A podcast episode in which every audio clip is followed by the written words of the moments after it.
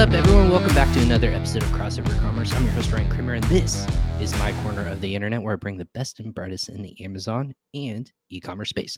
Uh, if you're new to the show, welcome. Thanks for tuning in live on Facebook, LinkedIn, YouTube, and Twitter. Or if you're listening to this at a different date, we appreciate you tuning into your favorite podcast destination. That could be Amazon Music, Spotify, Google Podcasts, you name it. We're probably on there just sh- searching for Crossover Commerce and marking for when new episodes come out that's going to be the best way to find all the great content we have coming out of this podcast.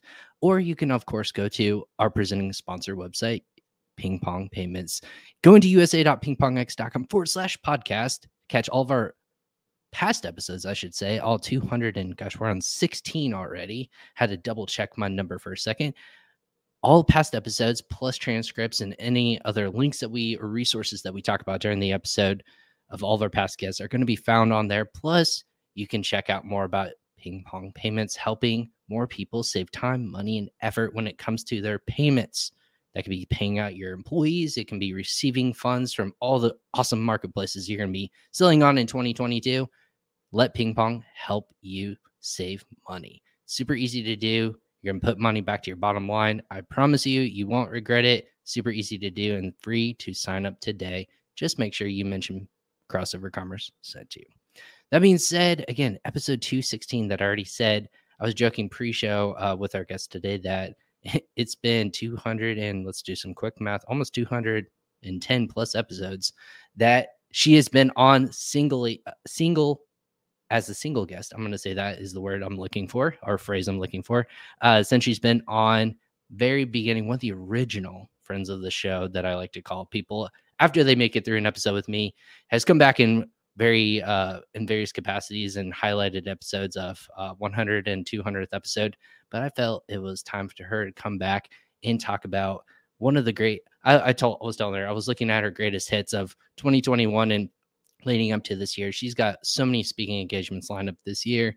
Her uh she's traveling the world and she's just doing so many great things in terms of brand building and amazon listings itself so I thought it was going to be appropriate. We call today's episode Brand Building Through Your Amazon Listings. So without further ado, welcome back to uh, welcome back to the show, friend of the show, Emma Schermer-Tamir of Marketing by Emma. Emma, welcome back finally for your own episode. Hey Ryan. Yeah, I'm so glad to be back. Also, your intro got me so pumped. That's amazing. I love it. That's the goal. I truly. And how how did 200 10 plus episodes pass so quickly. I mean, where where has the time gone? I don't know. Crazy. That was October. I was looking beforehand and I was joking with you. That was October 5th, I want to say, of 2020. And gosh, we're already call it two years later, two calendar years later. Um, but yeah, you've been busy, but so have I. So we had to get you back on. We're not gonna we got we don't call it recycling, we call it new content, just uh catching up with our friends. Um, you and I talk all the time, so this is just an easy way to publicly say that we're that we're still talking to each other, right? we're not in a feud or anything like that. Definitely At least I'm not, not aware of. no. Uh, no, but you've been super busy, so uh, catch us up. What what's life been like since the end of 2020? Gosh, moving into today, what have you been up to? I have no idea. No no one knows. We don't even know where i um, i'm terrible like even if i go back like what did you do two weeks ago? I'm like I, I don't know. That thing could have happened yesterday or it could have happened five years ago. I i have no God, uh, isn't sense, that the case?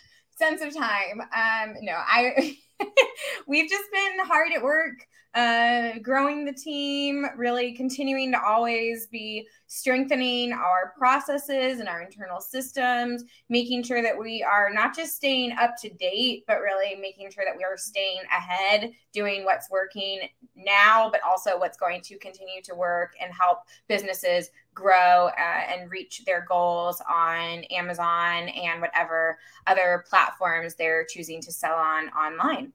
I love that. Well, obviously, I call 2021 the year of a thousand paper cuts, where everything kind of it was annoying enough where you know it stung for a little bit, but it was nothing that you can live through. But adding up, it was kind of a painful year for a lot of people in various different ways. Right? We saw lots of changes to TOS, little tweaks here and there. I think that's Amazon's game now. Is like they want to throw a little bit of curveball, just keep you on your toes to make sure you keep on coming back and trying to optimize. Right? Um, But how big's the team now? Uh, you mentioned growing the team. How big are you guys doing? Uh, yeah, so uh, we are ten.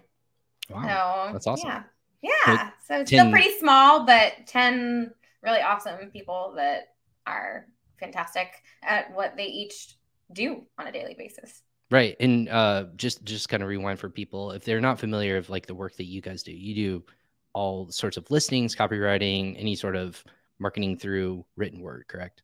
Yeah, exactly. So we are really focused on not just putting together a listing that does what it needs to do from the SEO side of things, but what can you do to really make a piece of copy that's going to be compelling, engaging, um, making people want to buy this individual product, but also want to buy from you as a brand. Uh, that's critical to being able to be successful is to make sure that you are really establishing those relationships, getting that buyer loyalty, and um, and and making sure that you can help your business reach its full potential.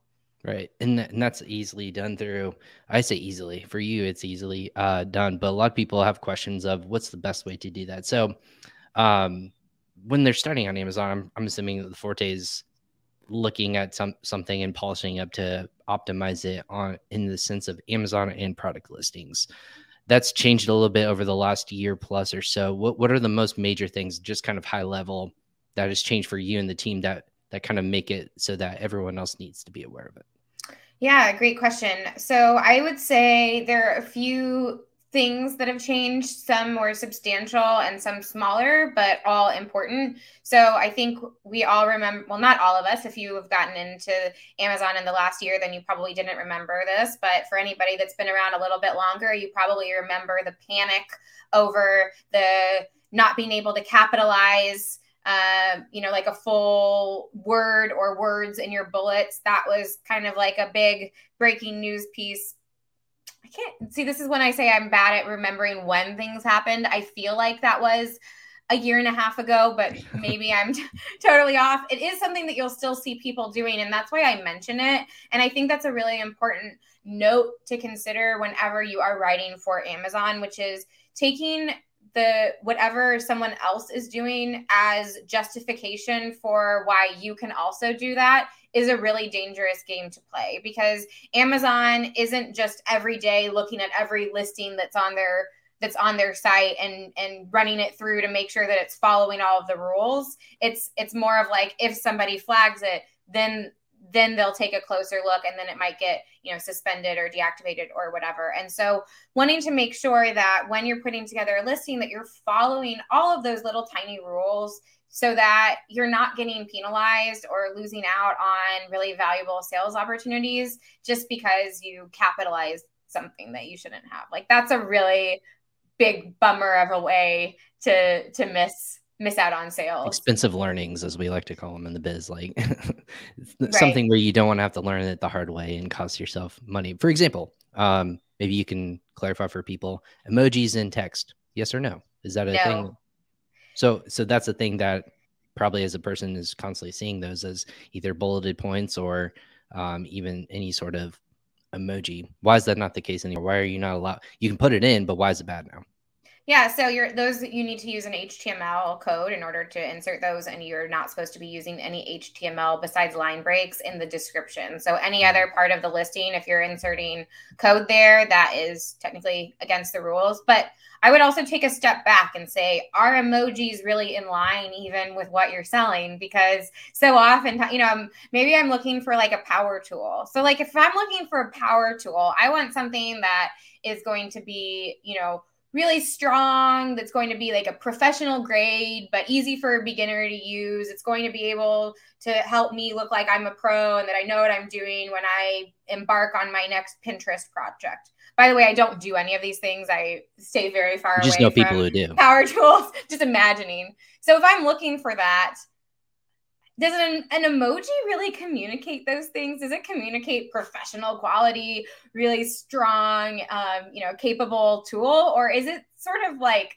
cheapening the pro- product somewhat? I just so, yeah i associate it with spam that you see in any sort of spam filter or any sort of like email any any sort of again i put it in the freaking title here. So i put i put an emoji here. So let, let's not get that like misuse it's, it's supposed to shorten the idea of what it is that's the that's a genesis of an emoji but like you said the professionality of putting it in like a subject title or even a uh, a copy of listing or listing copy I, I just feel like yeah you're right. It cheapens it out and it just it conveys a certain sense of like um spamminess i would say. Like that that's what i initially feel if, if yeah a- it's well it's the fit of where you're using it. So let's kind of expand beyond amazon for a moment and you mentioned that it's in the title I, mm-hmm. it makes total sense that you would use an emoji in the title. This is also being shared on social media, and emojis are a core component of how we communicate online. So mm-hmm. that makes sense. But when it comes to representing your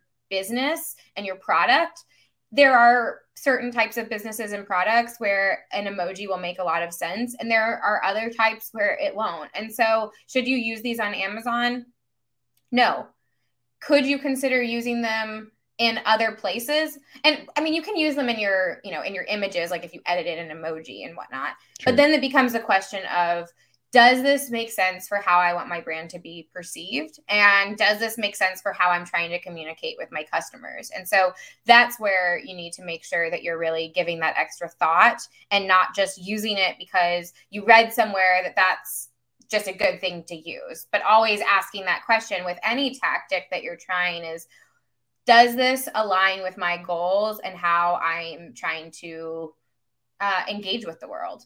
Right, the voice of the brand, if you will. And I know we we dove into that way back when, but as a voice, as as branding becomes more apparent on Amazon, and a lot of people, especially on this podcast, have said now is the time you have to build a brand. What does that sound like? What does that look like? Why is it why is it important for people to now say I have to put even in the text, I have to really create this voice of what I'm trying to purvey to the end buyer. Why is it so important now to stand out that way? Like, what are the benefits? Yeah. So it's very rare that you're going to come across a category on Amazon that isn't already pretty saturated with products.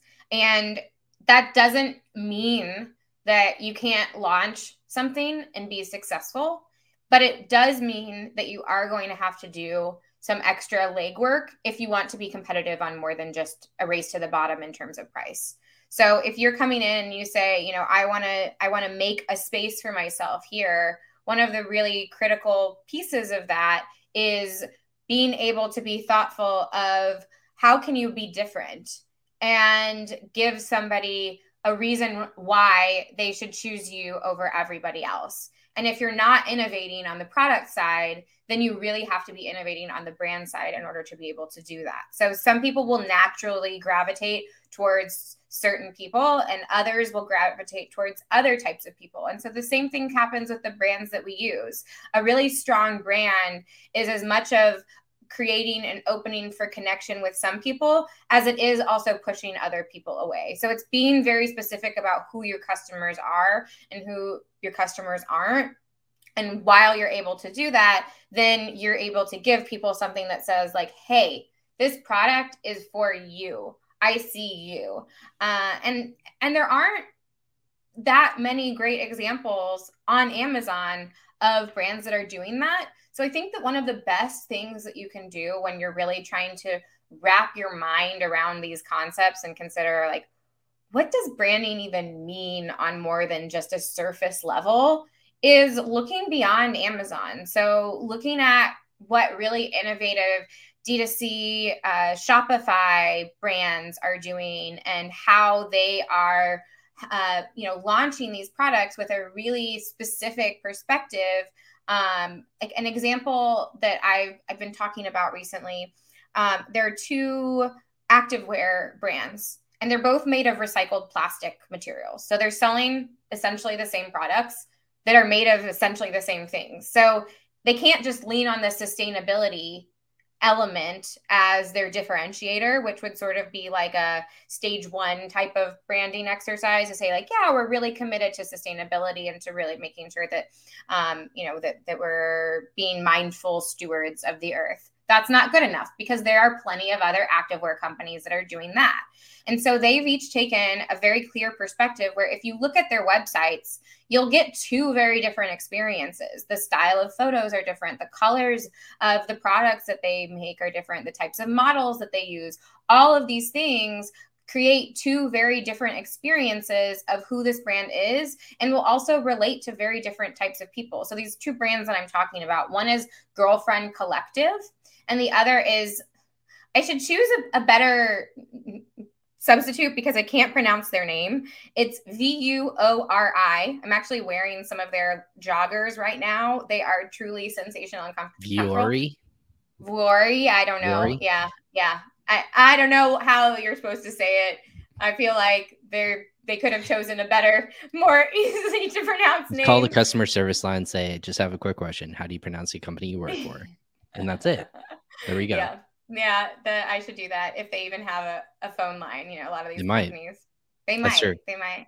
Uh, so I'm actually a customer of both companies. So it's not to say okay. that you know you can't kind of be a crossover and and you know have multiple sides of your identity that relate to different types of brands so that's just something else to consider as well um I feel like maybe I confused you a little bit with all this. No, I, I think what I think maybe taking that initial idea, I think that there's going to be more and more iterations that it's just not good enough as good anymore to say yes we're gonna be i i saw that like i, I always love it when people naturally just curiously uh nonchalantly is the word i'm looking for uh, lift up their uh, branded yeti mugs always my favorite you still I'm get people asking for those and i'm like i'm sorry that was back in 2020 so again no um uh, I get uh, the point I think you were making, Emma, is I think it's not just as good anymore to let the features really shine. I think it's just to kind of say where you continuously stand out. Again, if it's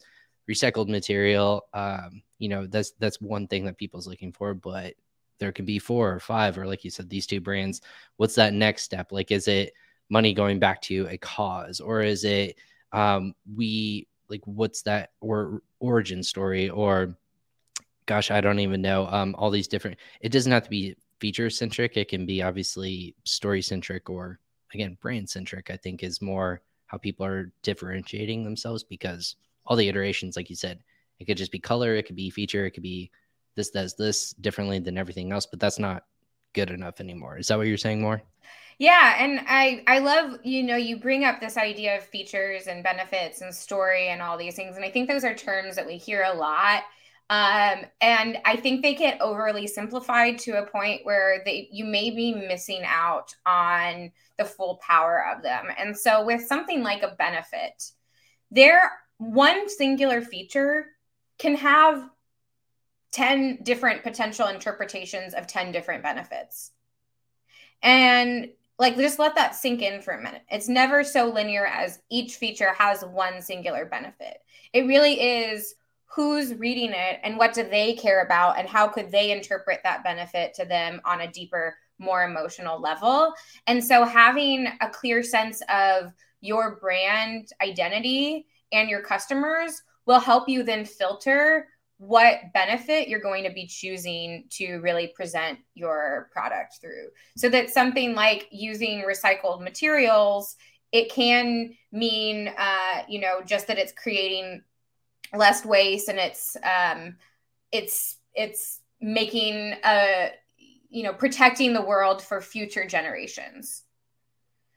But not everybody is necessarily concerned with future generations. You know if you're someone that's maybe I, i'm not making a, a value statement that this is good or bad but if you're you know in uh, 18 20 you might not be thinking about having children. Or maybe even if you're my age and you don't have children like that's just not necessarily the frame that you're reading things for through. So somebody that's a parent on the other hand that might have a real uh, impact on them that they fear that you know what will the state of the world be like for their children when they get to a certain age whereas people that don't have children yet or might not want children will be looking at it in a different way and might say it's more about the now you know and so right. it's it's minim it's protecting the oceans because both of these brands are also using ocean plastic you know so plastic that's collected from the ocean right. and then spun into fabric but they've also kind of expanded it in different ways where girlfriend collective they're using recycled materials and they have that sustainability element, but they've actually expanded it to be also a brand that's really about inclusivity with body shapes and sizes and gender and all of those and and race. Um, and so it really kind of the sustainability part is a piece of that bigger picture that they are trying to create, where it is about um, kind of making the world now a place that everybody is welcome and we are where we treat each other well. And that that might be like whoa you're getting really deep deep here with this but those are the types of uh, questions you want to be asking and and the depth that you want to go to in order to be able to do this really really effectively. Right. Do you think it's even more simple that people try to do those general arching statements, like you said, is eco-friendly? Is it because of the limited nature of which Amazon gives you to explain what the product is? Uh, you want to hit on so many different benefits of almost the wide net uh, catch approach instead of going deeper in that capacity. Is that is that where you see a lot of customers of yours, but also a lot of sellers? That's where they're kind of caught up in. I want to keep this as wide ranging as possible. Of an example Steven Pope used is uh, the creme brulee torch uh, when he was on a while ago. Is hey, the creme brulee torch is fantastic, obviously for cooks and home cooks and whatnot that are trying to make creme brulee. But other feature is, hey, it can be a cigar lighter. Now it opens up um, capability for for men or for a different uh, for a different audience set. Is that why you think there's a lot more generalized terms in listings instead of featured or focused approached?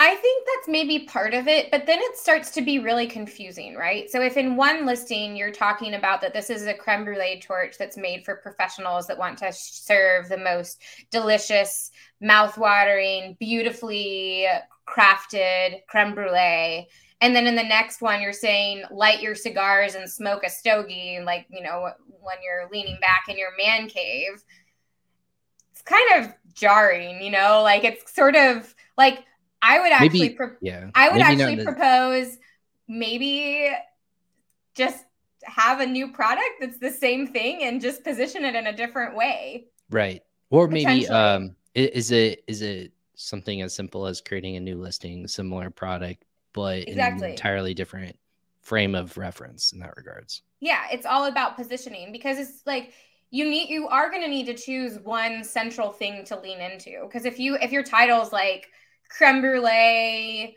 uh, torch, cigar thing, something Lighter, else, something yeah. else, and somebody's looking for one of the something else's, they're not going to see that in the title. So they might, they might not even click into it. But then if they do click into it and what they really care about is creme brulee, but then you're talking about all these other things, then they might lose some trust that this is really the best creme brulee torch because the best creme brulee torch is going to be speaking to all the nuances of what a chef cares about right. and maybe the other types of things that you can do in the kitchen with a creme brulee torch that would be more adjacent to those types of activities that wouldn't be so kind of like different um, from from what the core functionality is. And like that's going to impact how you stylize the images and how you approach the a plus content. And you don't want to confuse people. And you don't want to also sort of say oh yeah and we do this and this. Oh but wait there's more. We do you know like that infomercial sort of um, thing. Just wait, Amazon might bring it back. We never know.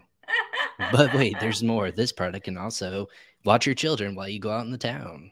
Who knows? Yeah. Who knows? Yeah. So it's it's helpful to think about what might those other uses what what those could be, but being thoughtful of of does this make sense to where my primary objective is? And if there's really something there, maybe that should just also be its own listing and product. Sure. It's the same thing, you know, you're not having to make any extra effort to do almost anything, um, but just listing it with a different set of keywords and copy and creative. So be you're more of the advocate of instead of the wide net approach, go deeper, be plant your flag basically of this is what this thing does. This is who we serve. Here we are. Like this, yeah. this is what this product's for. Okay. So in that regards, I'm very curious to hear in that in that capacity how do how does one start how do i how do i generate a brand voice if i'm if i'm just beginning or am i just selling or if i'm just going through a hey i have a few products what's going to be the most meaningful i have a couple different ways that I created this product and that are meaningful to me. How do I find one and really stick with it and start to build on that brand? That's a great question. And I think that that question is what actually keeps a lot of people from doing it at all. Because I think there's this idea that you have to have all of this fully thought out before. And if not, then just don't even worry about it. And I look at brand identity as something that's similar to our own personal development, where the the more time that you're in business, the more you're able to interact with the world, the deeper you'll be able to go. But also, you might find that you change because when we engage with certain people or experiences, we learn, oh, actually, this is really important to me now. And I wouldn't have thought to do that. And so I would say, first step is really just to approach this from a point of curiosity and a sense that you don't have to have it all figured out before you start. You just need something to lean into. And then you'll be able to start getting feedback from your customers and by how you perform and from, you know, just the experience that you gain. And then to use that to continue to build on what you're doing. And so to start with, I would say, going out and even just researching what brands resonate with you. You know, like look around your desk or wherever you're sitting and like I can see right here I have four Apple products within an arm's reach of me right now. So clearly I'm I love Apple products. I'm a supporter. I'm a uh, I, am a supporter of Apple Pride. Uh, um, you do like, it like they're they're in a goodwill. You're you do it like they're a nonprofit. no, I mean you know trillion like dollar industry. Emma, come on. They they like they're I like the choices that they make, and I'm willing right. to even sacrifice certain types of functionality because I really like them as a brand and I like the products that they create and I like the thought that they bring to things. Uh, and so looking around and seeing, okay, what brands resonate with me? So like, you know, I have my my Apple products nearby. I'm also wearing my Vuori pants that I mentioned. You know, I have my Yeti from Ping Pong, which I didn't buy, but I'm a huge fan and I love it. So I have these things that I love that if I needed to go buy more of, or if I wanted to buy a gift for somebody, I wouldn't just go searching for a tumbler or searching for joggers right. or searching for um, headset. I would buy, I would go and I would look for what those brands are selling and buy whoever I'm gifting that. Right. I think the coolest thing, talking speaking of Yeti, I read a really cool the how Yeti was formed. Actually, believe it or not, of they just the story of which they were like, this is the problem. This is how we encountered it. Was there were two, I think, brothers or they were family members or friends, something along lines where they were fishing and they just had the notion of I can never keep our ice cold enough because we kept fishing and everything would melt and obviously would ruin their fish. Nothing would last long enough. So what they decided to do instead of competing with like the name brands like Igloo and all those other uh, RTC maybe is one of them out there. Um, instead of leaning into those brands, they said, we're going to do what we we want to solve the problem and we're not going to compete with the brand. We're just build our own, even if that means that our products can be like three or four times more expensive. People are going to understand that we solve problem. It is what it is.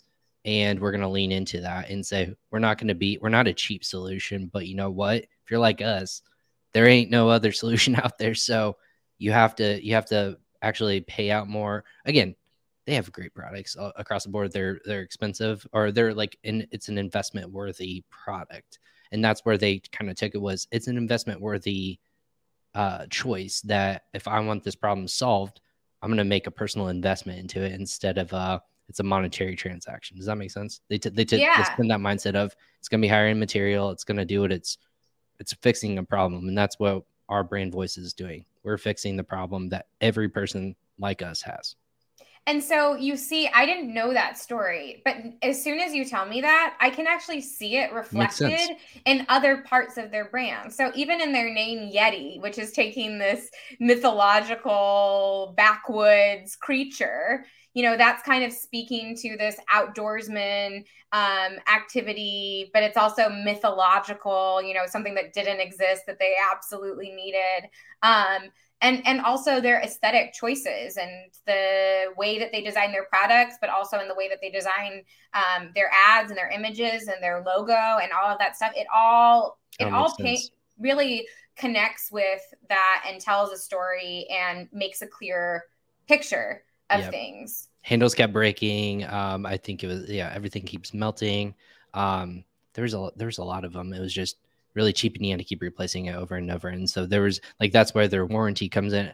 A lot of it how it how it built up the company again. It's a billion dollar, I'm assuming, industry right now that stands alone and it's fantastic and they continuously grow on that, but they never derive from that notion of this is who we are. It's high end products of, but it's gonna do exactly what we said from the beginning. We want great products that are gonna last you a long time and and do that functionality. So that's why it resonated with me. I'll have to find that article. I forget where it came out. Um, again, social listening is what I do best, and I just like go through it, read it a ton, and apply it to future knowledge set. But yeah, it's a real, it was really cool in terms of that per, brain perspective. Um, do do people need to start? Do you suggest that they start with imagery, or do you suggest they start with the verbiage that they're using when writing their listing? Wh- which one comes first, the chicken or the egg?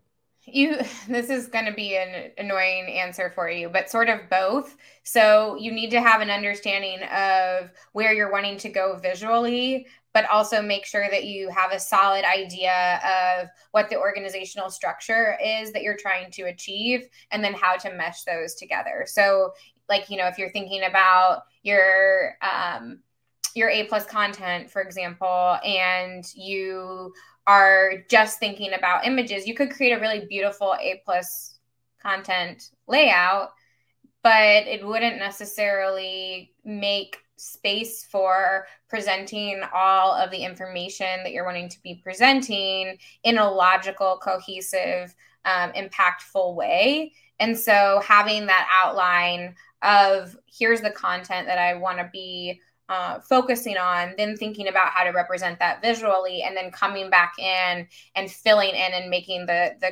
copy more solid is typically the way that uh, my team approaches things like that. So it's kind of like first get a, get a basic outline, then think about how to represent that visually, and then figure out how to really meld the two together for something that is going to be visually impactful while also um, communicating in a way that's that's going to be persuasive and engaging for your customers.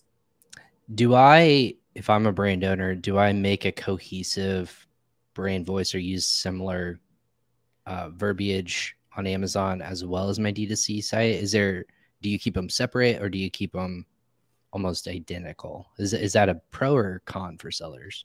Uh, so as far as like writing something in the exact right. same way, so just copy pasting what you right. have. Do I do that, or is that no, a bad practice? Do not do that. So I think this is just a an assumption that I'm making, but I think if Amazon launched today, they wouldn't design the product pages in the way that they have done. It, they're kind of old fashioned. I think that it would be way too complicated for them to change them, but the layout is really not.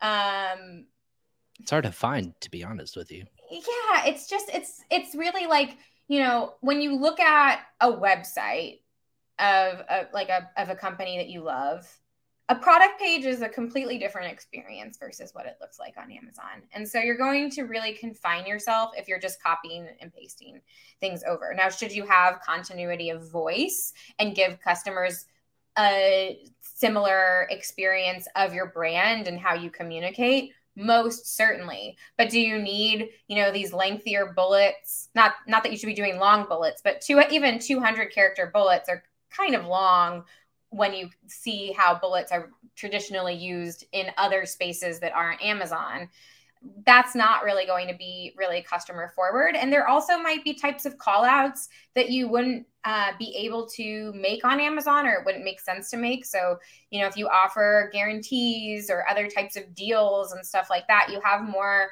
um, you have more flexibility to say those types of things without running up against Amazon's TOS. So, um, both from how the the page is structured and what people would expect when they're looking at a website, but also in being able to take more liberties with creative freedom and also with what you say uh, are things that that should be exciting when you're going about creating a product page for you know your own website for example.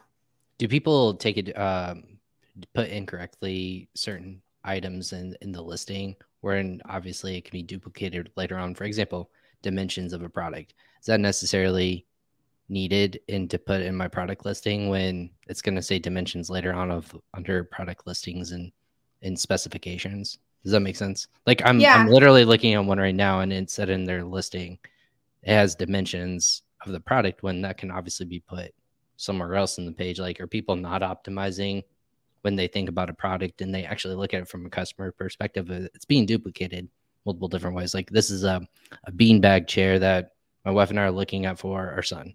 It says in dimensions twice like multiple times throughout it of this is where how big it is and they can use that for more more product features or functionality or brand voice is that what you're seeing a lot of I would say it depends on what the key buying criteria are of the customer. And so, with those key points, reinforcement is a good idea. Being that, uh, depending upon the device that you're on, you might be looking at some parts before others. So, you know, if you're on mobile, then you're looking at the A plus or the mm-hmm. images mm-hmm. and maybe seeing the the bullets afterwards. Whereas if you're on desktop, it's going to be reverse. Some people are more visual buyers, so they're going to go right to the product images. And so those things that are vital for understanding your product, it's really helpful to be reinforcing and, and communicating. So in the case of a beanbag chair, maybe yes or maybe no. You know, like I could see that it that maybe if this is like in two in two cases. So one is someone needs a super compact beanbag chair. Most of them are way too big, and so like they take up too much space on on the ground. So then in that case, if this is smaller and great for small spaces or a corner, I could see that as a pro. Alternatively, maybe you're looking for something that's an unusual shape or larger. And so, if any of those times where the dimensions are actually speaking to a, a benefit of the product being bigger, smaller, or a different size, then the dimensions can be helpful because they're going to re- be reinforcing that. Now, right. it, should it be like multiple times in the bullets? No. but to have it in the bullets and then maybe again in the A plus, also because then in the A plus you can visually demonstrate it. So it, you know, if you have a picture of the beanbag chair in a room and then you have the little lines that are showing the height and the width that's helpful for people like me that can't just look at uh, written dimensions and get right. a visual understanding of what that means. Well, yeah, it the listing itself. The first one is it's made with uh, Smart Max fabric, tough, stain resistant, water resistant, easily cleaned with damp cloth. It, cloth. Next thing is the product dimensions, but it just says the dimensions and the weight. Nothing mm. that you're not like yeah. great for small rooms or great for uh, lofts or your child's room or anything. Like it just dimensions. Covers are double stitch, sealed with two safety locking zippers. Blah blah blah blah blah. And then you know, so that's handle. yeah. So the safety safety stitching is that what you said? Yeah, it said covers are double stitched and sealed with two safety locking zippers. So that's really interesting to me, right? Because that is a feature of the product. So it's this design that has these safety lock zippers. That's not something that I've heard of before, and I've seen tons of products out there. So it's something that might be unique to this product that could actually make it a really fantastic choice for parents. And what a loss to not help me understand why the safety lock is important, but then to also frame it for me so that even if I'm not 100% sure I want this beanbag chair, now I know that I need the functionality of the safety lock zippers. And so even in my other shopping, I'm going to be looking for that. And then maybe I don't find it because this is unique to this product. And so they've sold me on something that, like, if I've never bought a beanbag chair before, I wouldn't know I needed. Or maybe I thought that this was just common practice and that every beanbag chair came with that and it wasn't something to be concerned with. Well, and yeah and here I mean here's the mess too. They talk about the the safety features of it. There's not one single child that's listed in any of these pictures. It's all adults. And then your assumption is do, do I need to protect my wife or my significant other from the beanbag chair? Now things start to get interesting. Anyways, yeah. like this is my initial look through. Um, not to not to uh, poo on all of this the, this brand. I, I, they have shoppable features. There's a lot of features that they're taking advantage of. I think when I start to initially just look at this and talking through it with you, something doesn't line up with me in terms of like the cohesiveness. It's it's like 90% there. It could be 100% if that makes sense. But hey, they got great reviews. They got a lot of good traffic. They got all the A plus functionality in there. So they're on their way. Um, I kind of want to pivot real quick, Emma. I, this is something that a lot of people have talked with about branding. Um, how I think a lot of it last year was, do I make my brand really personable, and how how much do I do that, especially when I want to possibly exit my business? And I'm really curious about that. Is first the functionality of is that going to harm or hurt my ability to to share or sell my brand with somebody else that you've experienced, whether it's it's eh, too personal or it's too much of a a, a personalized story, and that doesn't resonate with somebody maybe that wants to exit their brand? So I think that that can be a roadblock t- that you encounter, but that isn't the only thing that you want to be considering when you put yourself in that position because you also want to be considering of do you want to be the face of your business because there are certain things that come along with that that you may or may not want. Uh, you know, I'm speaking from experience. My business is called Marketing by Emma, and the logo is my face. And I, that is challenging at times to be the face of it because it makes me feel like I take, and maybe this is just my personality as well, but whatever is happening it all feels personal to me in a way right. that I don't know if it would if I wasn't if my identity wasn't so closely tied into who we are as a mm-hmm. company. Uh, so I think that that's something that's really important to consider. Um, I I have seen plenty of businesses that you know did have a really central founder that are a, able to exit, and so I don't think that that's an impediment. Uh, it might change how you continue to stay involved with the company. Um, and there's lots of different ways that that can look like. Um, I would say it's more a question of what truly is your story and what are you trying to do? You know, so when we talk about a company like Apple, mm-hmm. Steve Jobs was a very prominent face for them, but he's also been dead for a long time and people aren't buying Apple products because of Steve Jobs or really even because of their origin story, even though it's a cool one. That's not, mean, Apple for a long time was sort of this like little company that wasn't really doing that much. And then they got really innovative and just exploded with all of these amazing products in the last, I don't know, 20, 25 years. My timeline might be a little bit skewed so you don't you don't have to go that route and you can still have a very personal connection with your customers even if it's not through your unique story sure. so i would say it's more about what makes sense for you what feels right what kind of aligns with your brand and where you're trying to take it and then making making that choice right what about i guess on the flip side of that for a company that is acquiring all these brands, they have to run with either the identity that's already been established beforehand or they have to kind of reconfigure and or build out a new one or enhance it if you will. Is there a struggle of which to that you're seeing with either portfolio companies or just like people who run multiple different brands to keep them either separate or just enhance them as like one goes to another and it's a different voice it's a different like uh, viewpoint? Is that a struggle do you think that people are encountering or companies are encountering uh, in fact i would say and this is from my limited view of you know clients of ours that have sold and and what i've seen um, businesses in the space doing and whatnot so i would hesitate to make an overarching statement but from opinion, my yeah. perspective one of the easiest and quickest wins that a lot of these companies that are acquiring brands are able to get is through the branding side of things. So is really like stepping up the listing, is repackaging it and doing some of those things that either the the business owner that sold didn't um, give a lot of thought to or didn't have enough experience with or or was too limited in their viewpoint you know amazon selling as a style of doing business began from a very product centric point of I'm going to use these tools to find out what type of search volume is there um, that, and an unmet need and demand from customers, and I'm going to launch a product there.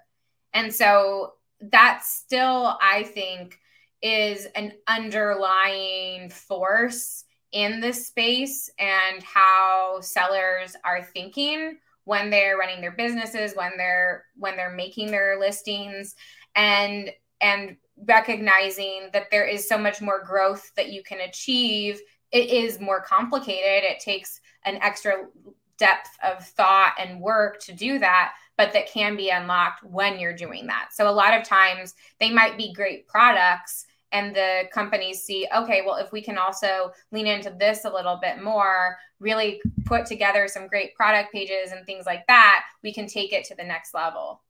Right what's a good maybe like in the last couple minutes that we have here what's a good exercise maybe for a, an entrepreneur if they're listening to this and saying how do i exercise my voice in the capacity i can just write it down and have that easily you know received by other people is it is there like exercises you and your team do, or um, I, am thinking like wordplay or any?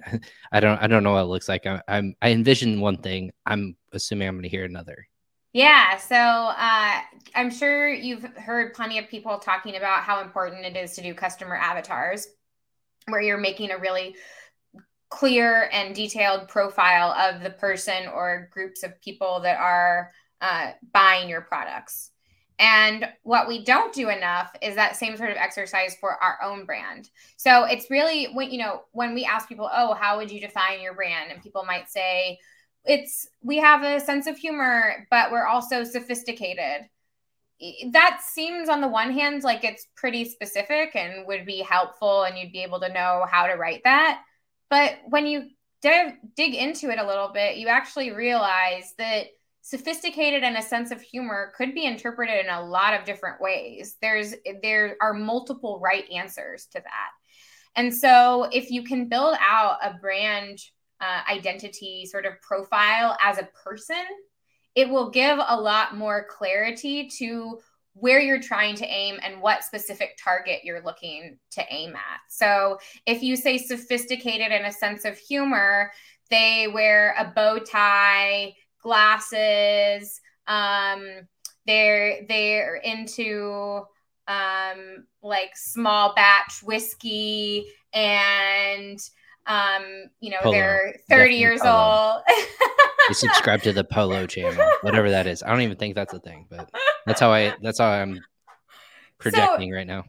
So, you know, that is where like it, you suddenly start to feel like, oh yeah, I know that. I get what you're saying and it's it's not there isn't as much left up to interpretation but it can also be helpful you know you say how to get started. It can be helpful to do something like that in a way to it, it, it, feels a little bit less intimidating. Because if you're talking about their interests and the you know the shows they watch on tv and all those types of things like that's fun. That's interesting. That's something that will help you ponder these things in a way that doesn't feel so serious and doesn't have such high stakes. And so that's a really good place to start. Um, but it's also a really great tool to be able to use once you've figured that out to help make sure that whoever you're working with is on the same page with you. Right. I mean, I, I think that's good. How how often should I just be exercising that that viewpoint, if you will? Um, so I would say that the once you do that work and you have a clear sort of persona of who your brand is, then the deeper work starts of you know the why. So why are we really doing this? What is our vision? What are we setting out to achieve? How are we impacting the world those are big questions that we're going to continue to have to answer over and over and over again. And so when it feels like there may be a mismatch, you know, maybe you started doing things and then you've changed the types of customers you're serving a little bit and or you have new um, packaging because you realize that when you started out that you didn't really care that much about sustainable packaging but you have so many customers telling you that's really important and so you make a, a significant adjustment with that like those types of changes may want maybe points at which you should reflect back on this and see has my brand grown up a little bit? Or have they experienced you know a, a life change that is sending them down a different path and and how do we adjust for that? Right, the pubescence of a brand, basically. Yeah, exactly. There you go. Well, with that being said, uh, Emma, I would talk to you all day if I could. Um, but in the in the sake of time, I know we've pointed people to your social handles, but I want to know what's kind of on the docket for you and the team. You said you're 10 strong uh, in the company. You guys, what's on the roadmap for you and your team here in 2022? Oh, a lot of stuff that I don't know I'm, I'm ready to talk about yet, but we have some good some good things cooking, um, some exciting changes on the horizon. So you're just going to have to stay tuned to find out more. But in the meantime, we're just going to be continuing to do our best to deliver um, the the most awesome copy possible for people's Amazon listings and websites and any other uh, marketing writing needs that they have. I love it. Well, at this rate, it's going to be another two years. So I mean, we'll have to. We'll hopefully you delay that in for another two years before you get back on the podcast. Well, but we'll be seeing each other in person. We will be seeing each other in person in about a month. That's right. Well, you said yeah, and, and I'm not going to say anything that's not public knowledge, I guess, at this juncture. But yeah, we will be seeing each other in a month at Prosper, and I've been told that you will you will show me around. Uh, the best tips I'm getting are from Emma uh, because she's you're you're constantly there. It sounds like you said uh, you know you know Vegas way too well, uh, or I should say you know in a well way. I should say no, not too yeah. well.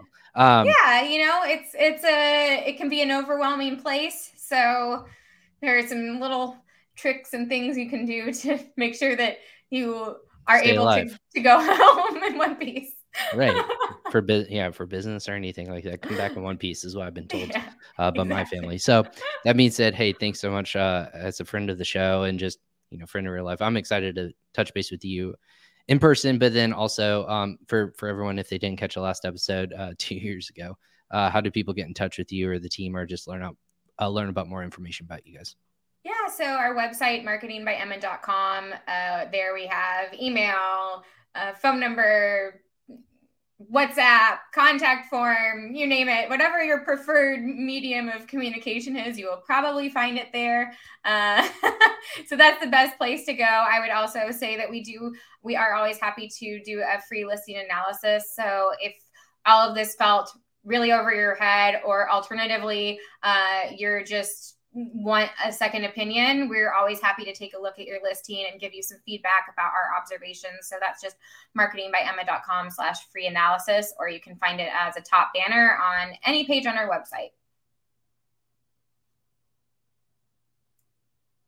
Oh. Press the wrong button. I press unmute. I press the single camera. This is what happens when I'm not looking at what I press. Uh, sorry about that, everyone. No, I love that. We linked out to your website too on all the descriptions too. So if people are interested, they can just click on those links and go to there again. It's marketing dot eh, marketing by Emma.com. Again, I was talking about this earlier. Hopefully, no one's coming to you and say you need to think about redesigning your logo because you were talking about taking that personally. I would definitely take that personally if someone's hopefully no one's done that. Oh, I for sure told had people say you should also think of renaming your business. But interesting fact, apparently, and I didn't know this before we named our business, which is a whole separate story of how we ended up with marketing by Emma.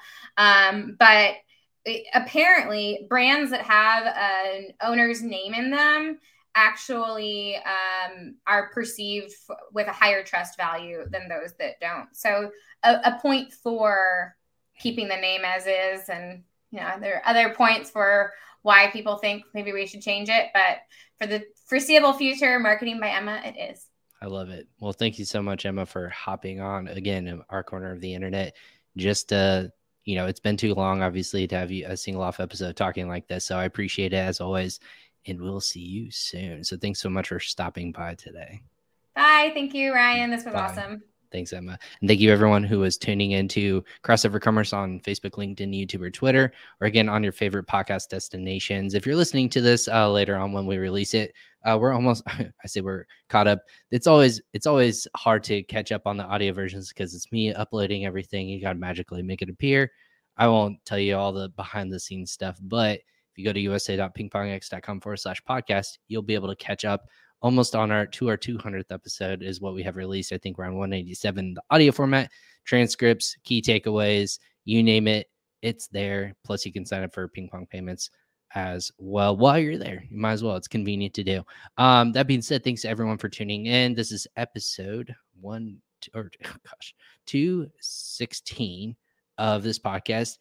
That's it for this week. We'll catch you guys next week. If you want to be notified of future episodes, just follow us on Facebook, LinkedIn, YouTube, or Twitter, or you can follow myself on our favorite social media channels. But in that case, make sure everyone have a great week, weekend, and we'll catch you guys next time on another episode of Crossover Commerce. Take care.